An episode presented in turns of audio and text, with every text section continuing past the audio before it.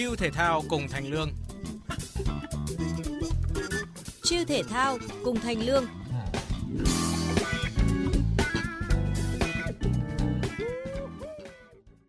Quý vị và các bạn thân mến, đến lúc này có lẽ là nhiều cổ động viên của đội tuyển Việt Nam vẫn còn đang lâng lâng trong hạnh phúc sau chiến thắng ba không trước tuyển Malaysia tại sân Mỹ Đình. Chúng ta đã chiến thắng ở trận đấu được ví là chung kết sớm của bảng B a ép ép Cup hai không hai hai. Giải đấu mà các cầu thủ Việt Nam rất muốn giành chiến thắng, không chỉ là để trả món nợ thất bại tại a ép ép Cup trên đất Singapore, trong hoàn cảnh đá không khán giả, đá tập trung, mà còn coi đó là món quà chia tay ý nghĩa với huấn luyện viên Park Hang-seo ở giải đấu cuối cùng của vị thuyền trưởng người Hàn Quốc với bóng đá Việt Nam. Chúng ta đã thắng. Tuy nhiên, mạng xã hội đang chia thành hai phe, chê bai và ủng hộ màn trình diễn của các cầu thủ Việt Nam. Trong đó đặc biệt nhấn mạnh tới những tình huống chơi bóng của hậu vệ Đoàn Văn Hậu trong trận đấu này. Quá nhiều thẻ, quá nhiều bạo lực, quá nhiều tiểu xảo. Phải chăng đội tuyển Việt Nam đã giành chiến thắng bằng một lối chơi xấu xí? Chiêu thể thao cùng Thành Lương xin được chia sẻ quan điểm của mình về vấn đề tiểu xảo, to be or not to be.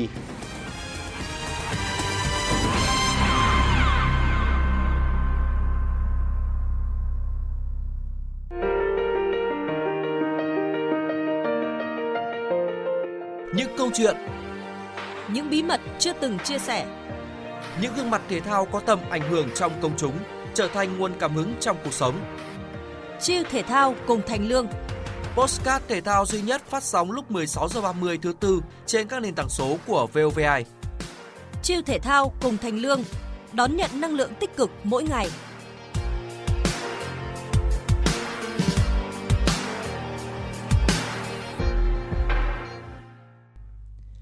Để giúp các bạn hâm mộ bóng đá có một cái nhìn tổng quát về chặng đường chuẩn bị và thi đấu của đội tuyển Việt Nam ở a ép ép Cup lần này, trước tiên chúng ta cần phải nhìn vào chính chúng ta, và đứng đầu là huấn luyện viên Park Hang-seo, người đang chịu áp lực khủng khiếp và cũng đang bộc lộ những dấu hiệu quá tải. Nhà cầm quân Hàn Quốc dường như không giữ được những nét uyển chuyển quen thuộc trong những năm đầu tiên dẫn dắt đội tuyển Việt Nam. a ép ép Cup hai không hai hai sẽ là giải đấu cuối cùng của huấn luyện viên Park Hang-seo trước khi mối duyên với vê ép ép kết thúc. Và ông đang chịu áp lực khá lớn phải đòi lại ngôi vô địch từ tay Thái Lan. Đội tuyển Việt Nam chuẩn bị cho a ép ép Cup vẫn như mọi giải đấu khác. Đó là chia sẻ của chính huấn luyện viên Park sau chiến thắng sáu không trước Lào trên sân Viên Chăn. Nhà cầm quân Hàn Quốc như hé lộ của hậu vệ Vũ Văn Thanh cũng yêu cầu các học trò không để chuyện riêng của ông với Liên đoàn bóng đá Việt Nam ảnh hưởng đến giải đấu. Thực tế là trận thắng đậm Lào dù không mãn nhãn do đối thủ quá yếu, nhưng phần nào cũng làm vơi bớt những nỗi lo ban đầu với đội tuyển Việt Nam. Theo thủ quân Đỗ Hùng Dũng, điều quan trọng là anh và các đồng đội vẫn giữ được khát khao, động lực thi đấu. Chia sẻ của Hùng Dũng hé lộ một thực tế rằng nỗi lo đội tuyển Việt Nam mất lửa là hiện hữu trong bối cảnh đã đạt tới đỉnh. Lo lắng này phần nào được giải tỏa, nhưng những tín hiệu khác thì lại xuất hiện liên quan tới chính huấn luyện viên Park Hang-seo. Trái ngược với trạng thái vui vẻ của các học trò, nhà cầm quân người Hàn Quốc đã thể hiện những nét khá xa lạ so với giai đoạn đầu ông dẫn dắt đội tuyển Việt Nam.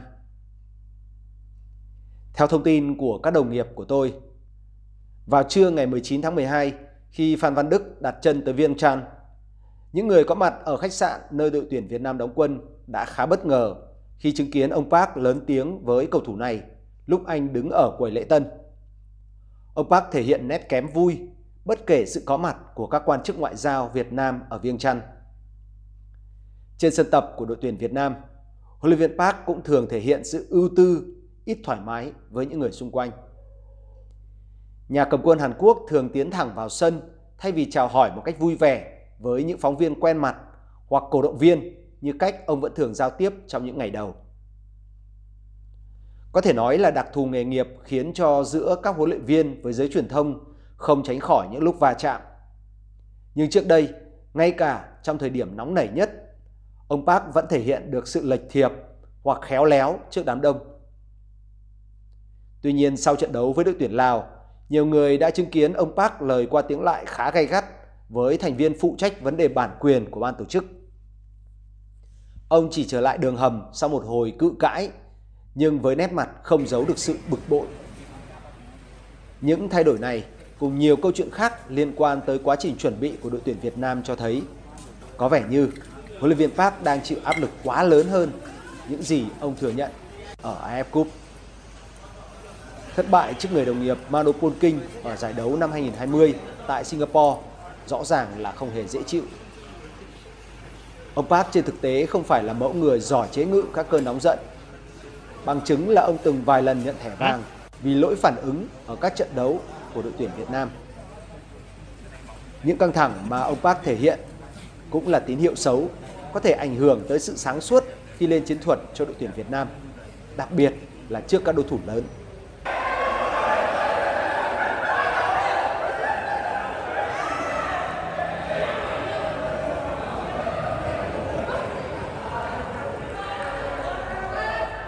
Một chi tiết nữa mà người hâm mộ cũng cần nhớ lại. Hồi giữa năm nay, huấn luyện viên Park Hang-seo đã bất ngờ tiết lộ là ông mắc chứng rối loạn hoảng sợ và từng có lúc cảm thấy không thể thở nổi như sắp chết vậy. Và hiện tại, chiến lược gia người Hàn Quốc vẫn đang phải điều trị. Đó có thể được xem là lý do dẫn tới những biểu hiện lạ trong thời gian gần đây của ông Park. Bên cạnh yếu tố áp lực thành công mà bản thân ông mong muốn cũng như các bên liên quan đều khao khát. Thông tin này xuất hiện trong một chương trình truyền hình ở Hàn Quốc. Huấn luyện viên Park Hang-seo đã tiết lộ mắc chứng rối loạn hoảng sợ và hiện vẫn đang phải dùng thuốc điều trị. Chứng bệnh này từng khiến ông phải nhập viện cấp cứu. Huấn luyện viên Park Hang-seo cho biết: "Tôi không biết rằng mình mắc chứng rối loạn hoảng sợ, dù có những triệu chứng. Tôi chỉ nghĩ là cơ thể mình có gì đó không ổn. Khi còn dẫn dắt câu lạc bộ Sangju Sangmu, tôi từng bị sốc và được đưa tới phòng cấp cứu. Sau một cuộc kiểm tra toàn diện, họ nói đó là chứng rối loạn hoảng sợ và kéo dài được một thời gian rồi. Khi chuyện đó xảy ra, tôi cảm thấy không thể thở nổi, như sắp chết vậy." Rối loạn hoảng sợ, tên tiếng Anh là Panic Disorder, là một dạng của rối loạn lo âu với đặc trưng là người bệnh luôn trong trạng thái sợ hãi cực độ, hoảng loạn cực hạn với tần suất cao.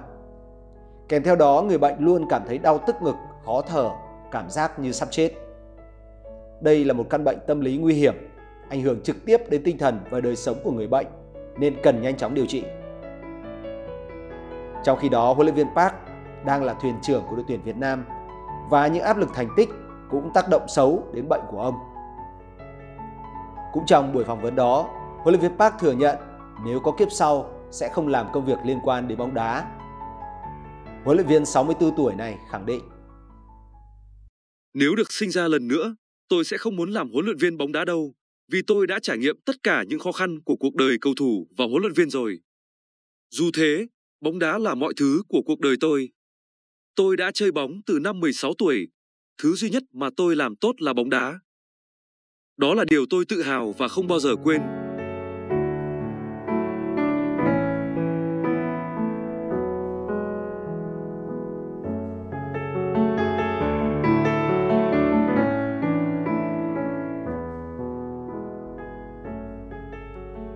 Tới đây thì chúng ta đã có phần nào đó những dữ liệu để hình dung về một góc bức tranh tổng quát về huấn luyện viên Park, áp lực mà đội tuyển Việt Nam và cá nhân ông Park Hang-seo cũng như là các trợ lý của ông đang phải gánh chịu trước và xuyên suốt giải đấu này.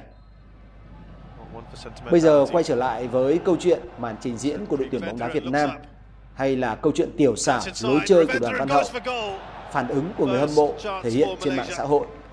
"Bóng đá mà thua thì đi ăn, ấy, Hậu vẫn cứ ok. Mã cũng có tốt đẹp gì đâu, trước sau như một, bóng đá phải có thành tích. Qua tuyển Việt Nam thắng là sướng chứ toang thì ôm nhau mà mếu chứ đẹp với chả phe. Hồi xưa V-League, có anh cầu thủ Tây Hồ Sơ đẹp mới sang đá. Trước trận, anh hậu vệ ta bảo tí em nghịch thằng này tí. Phạt góc, bóng câu bổng vào, chỉ thấy anh Tây lăn ra hô váng sân, thì ra bị cấu phát đau điếng, có khi còn có trò cấu vào. Chim. Cũng thằng Tây đó, vài tháng sau nó cáo rồi, nó cao hơn một cái đầu, cứ nhè mặt anh hậu vệ ta nhổ nước bọn, bẩn vãi, rồi nói câu đê mờ mờ bằng tiếng Việt chuẩn luôn." Nói chung, bóng đá, nó sẽ luôn là cuộc chơi kiểu vậy. Việt Nam ta đá với Mã, như thằng anh đá với thằng em, so với ta bây giờ, Mã chỉ là chúng mày non và xanh lắm. Ăn đòn, đánh nguội trả đũa, thẻ đỏ cãi gì. Nay nhiều anh kêu Hậu đá láo, ừ tôi cũng ca thích kiểu bóng đá cùi trỏ, nhưng cũng nên nhớ xưa tới bây giờ. Mã với Indo cứ gặp ta, là toàn vác dìu vào sân, có bao giờ chúng nó hiền và đẹp đâu. Hậu vệ Indo nó vào quả bóng, đúng võ pen sát silat nhà nó, còn bọn Mã xưa nay bố của chân tay miệng. Quang Hải, Hoàng Đức chơi bóng, pha bóng ấy cho thấy ta hơn hẳn nó trình độ kỹ thuật. Làm gì có chuyện hai đội ra sân nừ, anh em văn phòng, giao lưu khó bỏ nhẹ ở cái giải Đông Nam Á này. Ranh giới giữa mọi cái rất mong manh, anh Văn Toàn qua chán quá, ba mươi phút chạy loang quăng rồi ăn hai cái thẻ vàng như thế. Anh học trường chuyên, học sinh giỏi đạo đức tốt thì báo nhà, thằng học sinh cá biệt nó lại đóng góp trực tiếp vào chiến thắng. Đời là thế đấy. Một cựu tuyển thủ Việt Nam, nay giữ vai trò bình luận viên trên kênh truyền hình, chia sẻ trên mạng xã hội một status như thế này. Tết cuối trong ngày, trận hôm nay Việt Nam và Malaysia có va thì sao? Câu trả lời mà anh ta nhận về là va thì tình huống phạm lỗi của Hậu sẽ được xem xét trước. Và nếu trọng tài coi đó là lỗi thì tất nhiên co còn tính bóng trong cuộc nữa em ơi. Có thẻ đỏ cho bạn số hai thôi. Và nhiều khả năng có thêm thẻ vàng thứ hai cho Hậu. Thì đá kiểu khác, gặp văn phòng thì khác, và gặp phủi cứng thì có cách tiếp cận, đá khác. Đặt hoàn cảnh hiệp một hơi yếu thế và bị Malay đè thì cũng cần một thằng rắn mặt. Cách Hải Quế cười, em nghĩ có sắp xếp tổ hậu vệ để phân công nhau. Hậu đá đúng sức, quay đúng lúc. Riêng gặp mấy đội đá láo và thô bạo như Malaysia và Indo cần phải rắn như này. Pha tì đè dẫn đến penalty cho mình, e nghĩ có va sẽ vẫn có penalty vì đội bạn trả đũa. Gần đây nhiều clip dìm Văn Hậu vì họ không có clip tình huống trước đó. Điển hình như trận gặp Hoàng Anh Gia Lai. Trước đó Văn Thanh mới là người vào bóng và trả đũa cực láo. Cá nhân em luôn đánh giá Văn Hậu trẻ nhưng có độ quái, độ bướng đúng lúc đúng chỗ. Trên sân việc dằn mặt đối phương là chuyện bình thường, còn trả đũa thì đã có trọng tài. Vậy tiểu xảo là gì? Và tiểu xảo có từ khi nào? Tiểu xảo có thể hiểu nôm na là xảo thuật bé bé, thủ thuật nho nhỏ, có ở hầu hết các cầu thủ. Hình như là trừ trọng tài. Đặc biệt đậm đặc ở các cầu thủ giỏi, thành danh và thành thạo bóng đá. Chúng ta đều biết bóng đá là một trò chơi mà cho đến bây giờ nguồn gốc của nó vẫn còn đang bị tranh cãi. Học giả Ma Tuyết Điền trong một cuốn khảo luận nổi tiếng về bóng đá đã khẳng định nó có xuất xứ từ Trung Quốc. Theo nhà xuất bản Thể dục Thể thao năm một nghìn chín trăm chín mươi chín, trang mười một đến mười hai. Trên quốc sách ghi rằng, dân Lâm Chi bảy vạn hộ ở nước Tề rất giàu có. Người dân ở đây không ai là không biết thổi sênh, gảy đàn cầm, chơi gà trọi, nuôi chó săn, cờ bạc và thạp cúc. Thạp cúc hay còn gọi xúc cúc là trò chơi đá bóng. Thạp có nghĩa là chân đá vào vật. Còn cúc là quả cầu được làm bằng da thú, bên trong chứa đầy lông tóc. Khi thi đấu, hai bên xếp thành hàng ngũ thay nhau tiến hành các hoạt động công, thủ. Đến đời nhà Đường thì bên trong quả bóng da đã được bơm đầy khí và cầu môn đã được treo lưới. Và có lẽ cũng vì bóng đá, đặc biệt thời hiện đại, là một môn thể thao mang tính đối kháng cao, nên một số thuật ngữ chuyên môn của nó phảng phất có màu của thời chiến. Người ta quen dùng nhiều thuật ngữ của quân sự để mô tả về bóng đá, như là tấn công, phòng thủ, chiến thuật, chiến lược. Thậm chí những bình luận viên quen mặt trên ti vi lẫn nhãn tên ở báo viết rất thích gọi huấn luyện viên trưởng đội Arsenal, ông Arsene Wenger, là một chiến lược gia.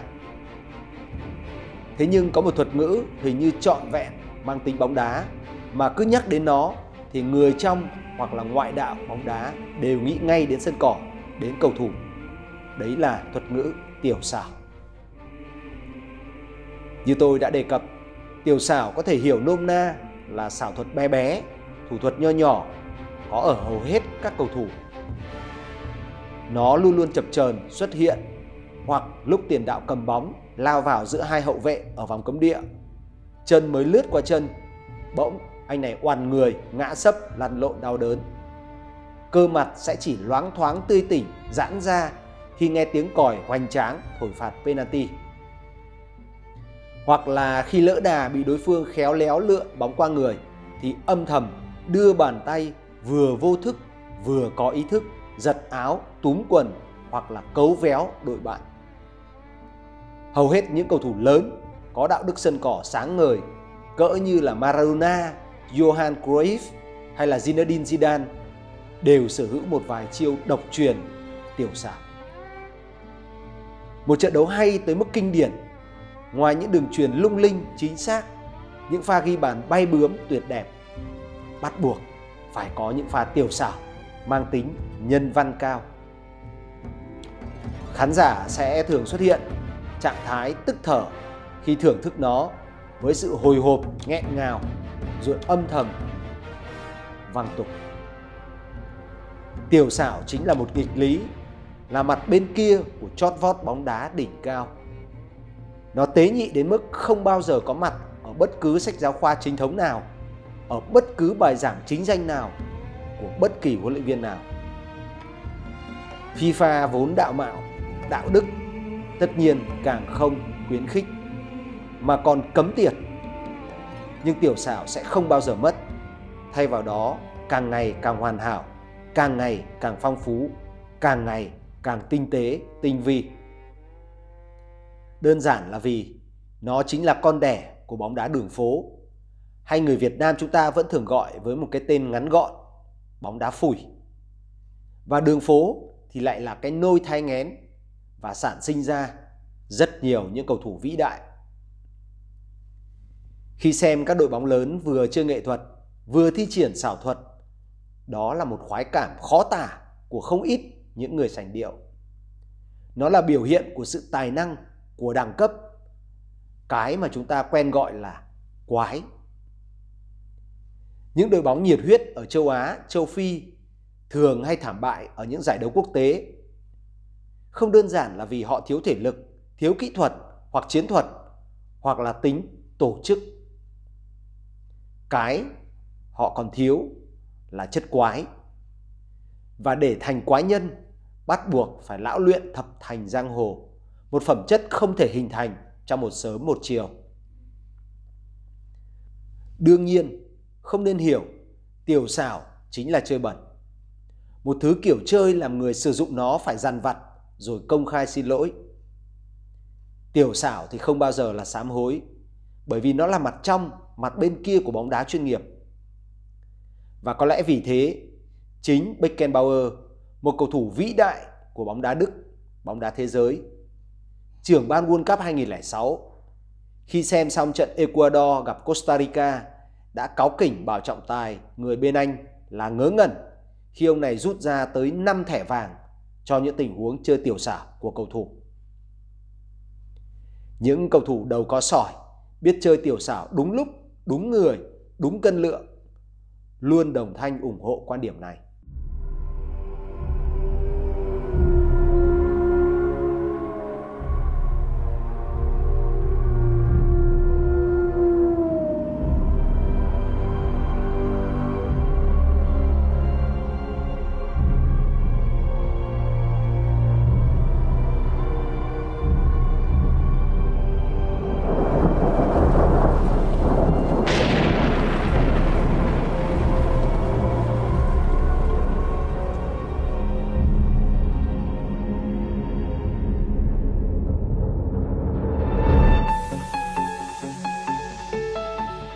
Bóng đá nói riêng, thể thao nói chung, luôn tồn tại tiểu xảo trên sân đấu, tức là những mánh khóe lợi mình, hại người.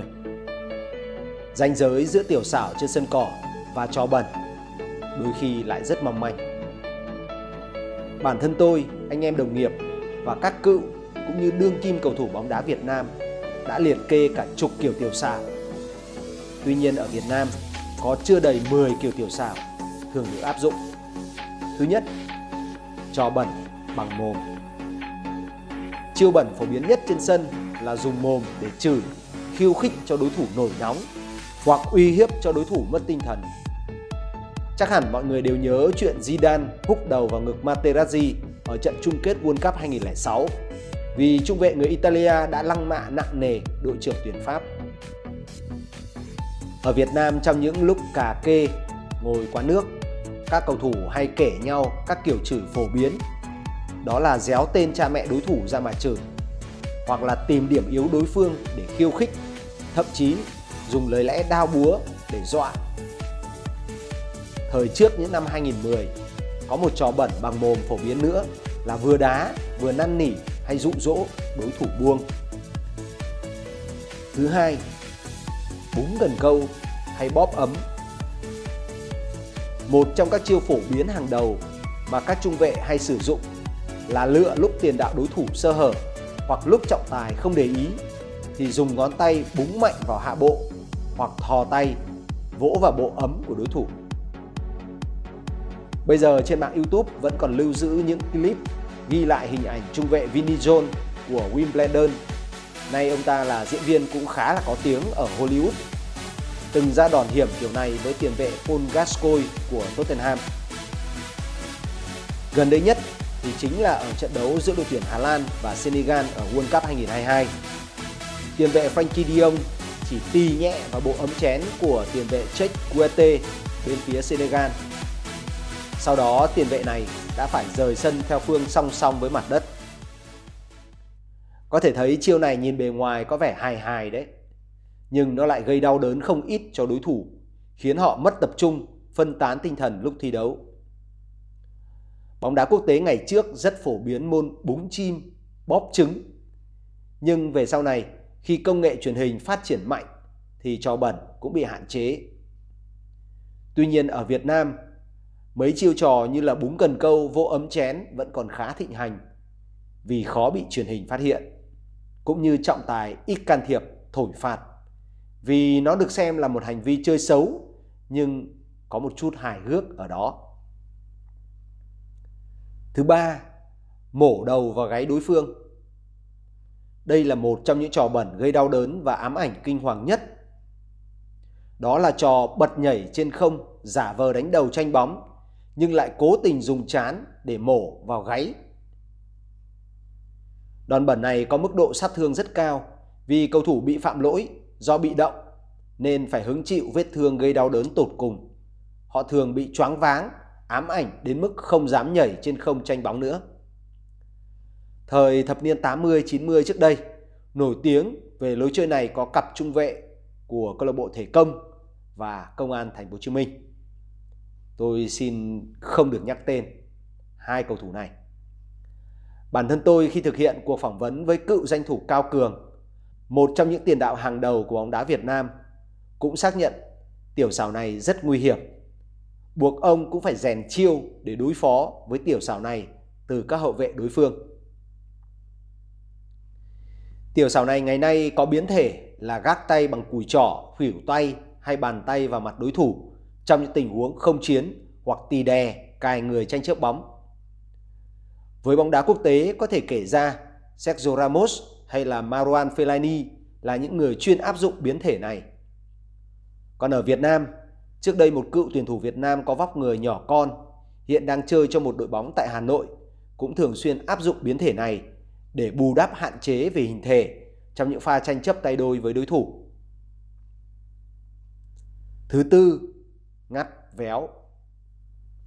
Tiểu xảo đậm phong cách phụ nữ này đến nay vẫn thịnh hành trên toàn cầu, được áp dụng cho mọi bộ phận trên cơ thể đối thủ, đặc biệt là các vùng eo, đùi, ấm chén của đối phương. Nhiều cầu thủ dùng trò này thuần thục đến mức khi tung chiêu khiến đối thủ phải méo mặt vì đau, nhưng không biết làm cách nào để mách trọng tài. Trong những năm đầu hai nghìn, ở phía Bắc nổi tiếng có một trung vệ chơi cho một đội bóng Hà Nội. Tới sau những năm hai nghìn mười, ở phía Nam có một trung vệ từng chơi cho câu lạc bộ Đồng Tháp, Hoàng Anh Gia Lai, Đồng Tâm Long An. Ngoài trò ngắt véo đau kinh hoàng, còn được cho là chuyên giũa móng tay nhọn, sắc để vào sân, chích đối thủ. Tiểu xảo thứ năm là đá gót, đạp bàn chân. Đây là một tiểu xảo khá thịnh hành không chỉ ở Việt Nam mà còn trên thế giới. Tại World Cup hai nghìn không trăm hai mươi hai, chúng ta đã được chứng kiến khá nhiều pha dẫm bàn chân, đạp gót hoặc bắt cá chân đối thủ. Đây là tiểu xảo bắt đầu có tính nghiêm trọng, làm tổn thương đến thân thể và đe dọa sự nghiệp của đối phương nếu chấn thương xảy ra. Thứ sáu, đánh kín khi tranh chấp. Tiểu xảo này xuất hiện hầu hết trong các pha tranh chấp tay đôi, đua tốc độ hay tì đè, tranh chấp ở các tình huống câu bóng cố định. Nó được biểu hiện dưới hình thức vung tay vào mặt, kê chỏ vào ngực hay thúc đầu gối. Kết luận lại, tiểu xảo không phải như đá xấu và trò bẩn, tồn tại trên khắp các sân cỏ quốc tế đến quốc nội. Tuy nhiên, mức độ và nghệ thuật áp dụng thì khác nhau, tùy theo trình độ nhận thức của cầu thủ, cũng như trình độ, thái độ của trọng tài và công tác tổ chức cùng các phương tiện hỗ trợ để xử phạt nguội.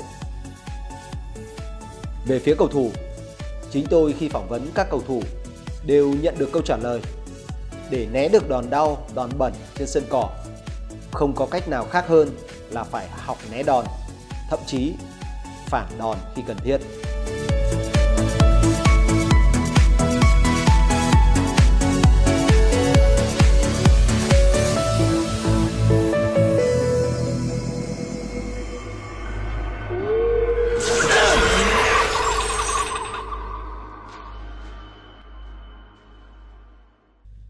Chúng ta đã đi từ lý do xuất hiện trạng thái lạ của huấn luyện viên Park, nguyên nhân của trạng thái đó, đến lịch sử và nguồn gốc tiểu xảo, một thành tố của thể thao, tồn tại song song cùng với quá trình tập luyện và thi đấu của một vận động viên thể thao nói chung, bóng đá nói riêng, cho đến bộ sưu tập các loại hình tiểu xảo thường được áp dụng trên sân cỏ. Quay trở lại với nhận định, nếu có va, có lẽ Văn Hậu đã nhận thẻ đỏ. Xin được khẳng định rằng các tuyển thủ Việt Nam ý thức rất rõ hiệu quả của việc chơi tiểu xảo quá mức trở thành chơi bẩn dưới ống kính hiển vi của tổ trọng tài vê a rờ ở các trận đấu vòng loại thứ ba World Cup hai nghìn không trăm hai mươi hai khu vực châu Á. Và khi đó chúng ta đã phải trả giá cho sự ngây thơ bằng những tấm thẻ vàng, thẻ đỏ và cả penalty. Trong trận thua một ba trước Ả Rập Xê Út, nhiều người đã bất ngờ khi trung vệ Duy Mạnh bị truất quyền thi đấu vì hai chiếc thẻ vàng. Theo báo cáo của a ép xê, ngoài tình huống phạm lỗi khi để bóng chạm tay ở phút thứ năm mươi tư, trung vệ này còn bị phạt do lỗi phản ứng với quyết định của trọng tài sau một pha bóng giữa anh với cầu thủ đối phương trước đó. Ngoài hành vi phản ứng trọng tài, những pha chơi bóng tiểu xảo của đội tuyển Việt Nam cũng bị phơi bày ở sân chơi này.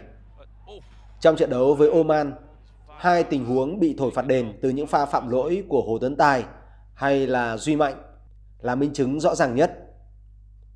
Trong những tình huống năm mươi năm mươi, trọng tài thường đưa ra những quyết định có phần bất lợi với tuyển Việt Nam. Ví dụ như pha vung tay vô ý của Duy Mạnh vào mặt cầu thủ Oman.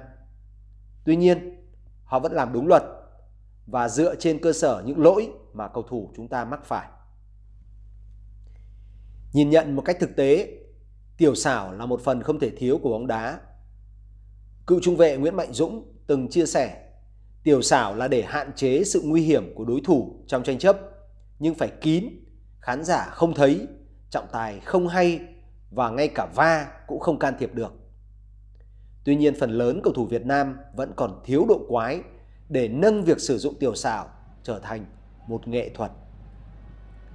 Trong khi đó, chính bản thân đội tuyển Oman cũng sử dụng tiểu xảo một cách rất khéo léo. Nếu như chúng ta còn nhớ, cách họ dàn xếp phản góc được gọi vui là chiến thuật ruồi bu đã khiến thủ thành Văn Toàn bị hạn chế tầm hoạt động và không thể tiến gần tới quỹ đạo của trái bóng để cản phá, dẫn tới một bàn thua. Dù trung vệ Quế Ngọc Hải và các đồng đội sau đó có phản ứng với trọng tài, nhưng thực tế là tuyển Oman chơi đúng luật. Ủy ban trọng tài bóng đá quốc tế cũng không có điều khoản nào coi việc đứng vây quanh áp sát thủ môn trong một tình huống phạt góc là phạm lỗi.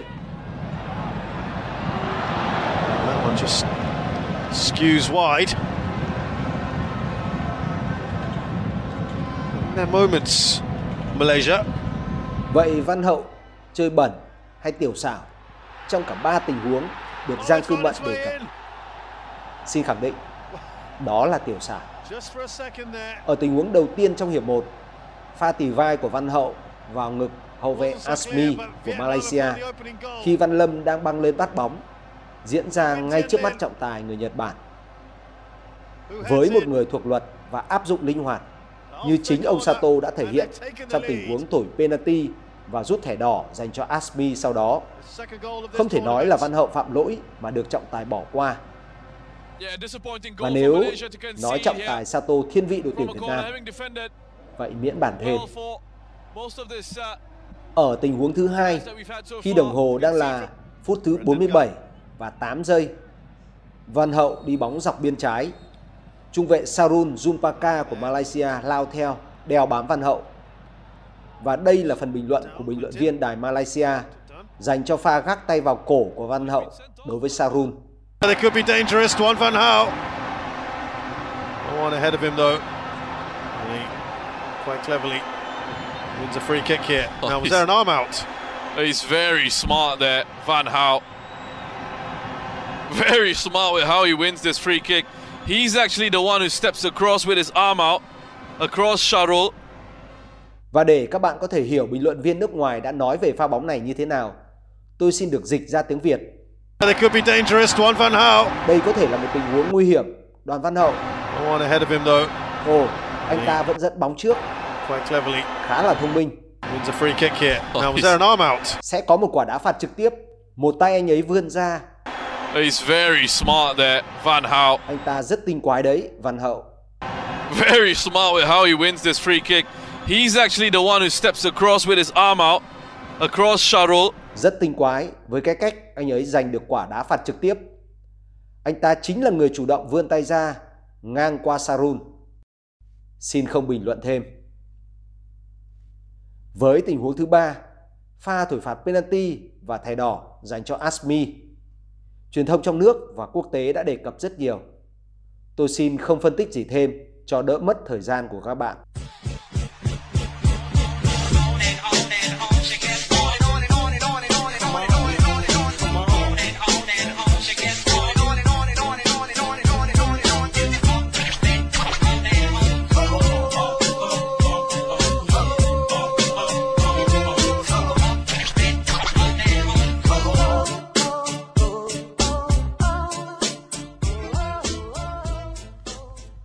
Trong cuốn Phong cách quản trị Park Hang-seo, bí quyết thành công của doanh nghiệp Hàn Quốc của tác giả Lê Huy Khoa, đồng thời là trợ lý ngôn ngữ của huấn luyện viên Park Hang-seo tại đội tuyển Việt Nam và nhà xuất bản Tổng hợp Thành phố Hồ Chí Minh, có đề cập huấn luyện viên Park không khuyến khích cầu thủ chơi tiểu xảo, nhưng nói cho họ biết để tránh được những tiểu xảo không cần thiết. Tác giả Lê Huy Khoa đã viết: xưa nay các cầu thủ Việt Nam thường có thói chơi bóng rất ngây thơ và đẹp mắt, đẹp đến nhiều khi ngây ngô, nhiều khi cảm tưởng là bóng đá Việt Nam đá để cho đẹp mắt chứ không hiệu quả. Nhưng từ khi huấn luyện viên Park Hang-seo về, mọi thứ thay đổi. Huấn luyện viên Park Hang-seo không yêu cầu cầu thủ chơi xấu. Trên sân tập, ông luôn yêu cầu cầu thủ phải giữ gìn chân cảm cho đồng nghiệp. Nhưng với đối thủ trên sân, ông khuyến khích phạm lỗi khi cần thiết. Trên sân đối phương, ông khuyến khích cầu thủ phạm lỗi để giảm nhịp tấn công của họ. Cũng trên sân đối phương, ông yêu cầu Công Phượng cứ chơi loằng ngoằng cho cầu thủ đội bạn phạm lỗi để chúng ta có những quả phạt cố định. Khi khiếu nại, cầu thủ Việt Nam thường rất ngây thơ, chờ đội trưởng đến mới khiếu nại. Tuy nhiên, ban huấn luyện lại nhắc cầu thủ khi khiếu nại vấn đề gì trong phạm vi cho phép cần phải tập hợp lại để cùng khiếu nại. Bóng đá không phải là trò chơi cho những kẻ ngoan hiền. Rõ ràng, chúng ta đã học được rất nhiều điều từ lối chơi của các đội bóng khác.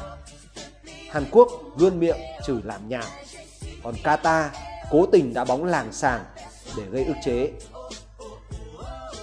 Tại vòng loại World Cup hai nghìn không trăm hai mươi hai khu vực châu Á, chính huấn luyện viên Park Hang-seo cũng là vua của tiểu xảo khi thấy trọng tài ép Việt Nam nhiều quả quá đáng như quả mười một mét trong trận gặp Iraq và nhất là trận gặp Qatar. Ông đã yêu cầu lên tiếng với trọng tài bàn liên tục, hết ông lại đến trợ lý Ly lên tiếng. Thỉnh thoảng, một vài tình huống ông cố tình làm để trọng tài phải ngưng trận đấu, chạy ra biên. Tranh thủ như lúc đó, chúng ta có thời gian nhắc nhở và chỉ đạo chiến thuật. Cầu thủ Việt Nam đã quá ngây thơ. Trên thế giới, điển hình của lối chơi tiểu xảo cực kỳ kín kẽ và khéo léo chính là cầu thủ Nam Mỹ. nhưng tất cả đều phải trong phạm vi cho phép. Và kể cả thẻ vàng nếu cần thiết thì cũng nên phạm lỗi và không cần phi thể nào. Lời bình là những kẻ ngây thơ thường bao giờ cũng thất bại. Tiểu xảo trong phạm vi cho phép là một phần của cuộc chơi. Hoặc bạn có để sử dụng, hoặc bạn bị người khác dùng tiểu xảo để chiến thắng. Hãy hiểu điều đó. Và tới đây, Thành Lương nghĩ cũng không cần phải diễn giải, bình luận gì thêm về câu chuyện thô bạo hay tiểu xảo nữa. Những kẻ ngây thơ thường bao giờ cũng thất bại.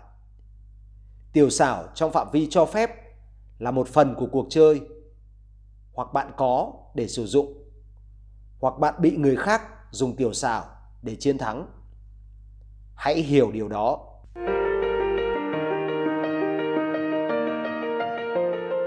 Những câu chuyện, những bí mật chưa từng chia sẻ, những gương mặt thể thao có tầm ảnh hưởng trong công chúng trở thành nguồn cảm hứng trong cuộc sống.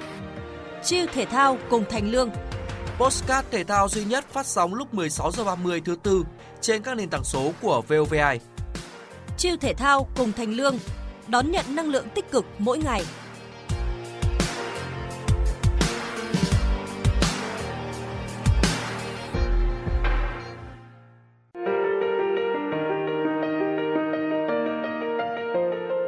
Những câu chuyện, những bí mật chưa từng chia sẻ, những gương mặt thể thao có tầm ảnh hưởng trong công chúng trở thành nguồn cảm hứng trong cuộc sống.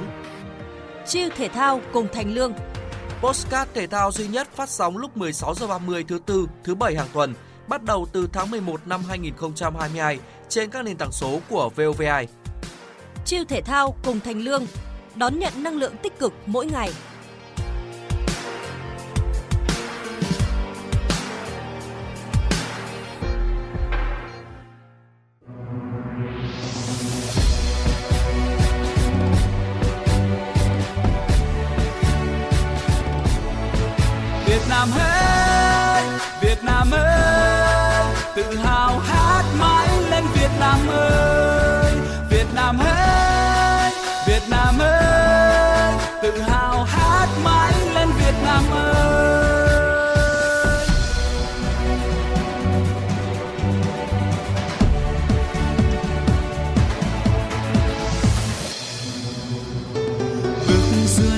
Tràn đường phố nơi tôi ở từ thơ bé đã quen, giữa đất nước này niềm tin luôn căng tràn, đừng lo lắng cười lên. Và gió hoa tàn cây hòa trong tiếng tre thơ đùa vui cười, và nắng trên lá reo ngày xanh tươi sáng Việt Nam ơi. Sánh thơm hương lúa về nơi nhà cao xe sang phố hòa một niềm tin reo ca eo ếch ồ, từ nơi đảo xa mênh mông sóng về nơi đồi cao bay mây trắng, một vòng tay nối trọn Việt Nam bao la đất trời quê hương xanh ngời, xuôi tay đón nắng mai cười trong má bao nhiêu con người chung tay xây đời.